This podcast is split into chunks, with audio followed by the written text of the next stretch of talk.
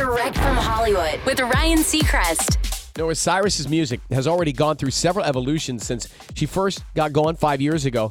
Most recently, releasing a series of folk infused pop music that she says feels like the most organic fit for her. And while she's enjoyed the process of making all the music she's released over the years, she now thinks she may have gotten started a bit too early, telling NME, I can't believe I put out my first song when I was 16. What was I thinking? Five years of doing this is a long time. But I finally found my most comfortable place to be creative from, which is definitely a raw perspective. Because I started really young, I had ideas about who I wanted to be, or who I thought I was at 16, that are not what I want to be now. What Noah hopes for now is that people listen to her music with an open mind and let go of any preconceived thoughts of the artist they think she's supposed to be. Her latest EP alongside PJ Harding, People Don't Change, is out now. That's direct from Hollywood.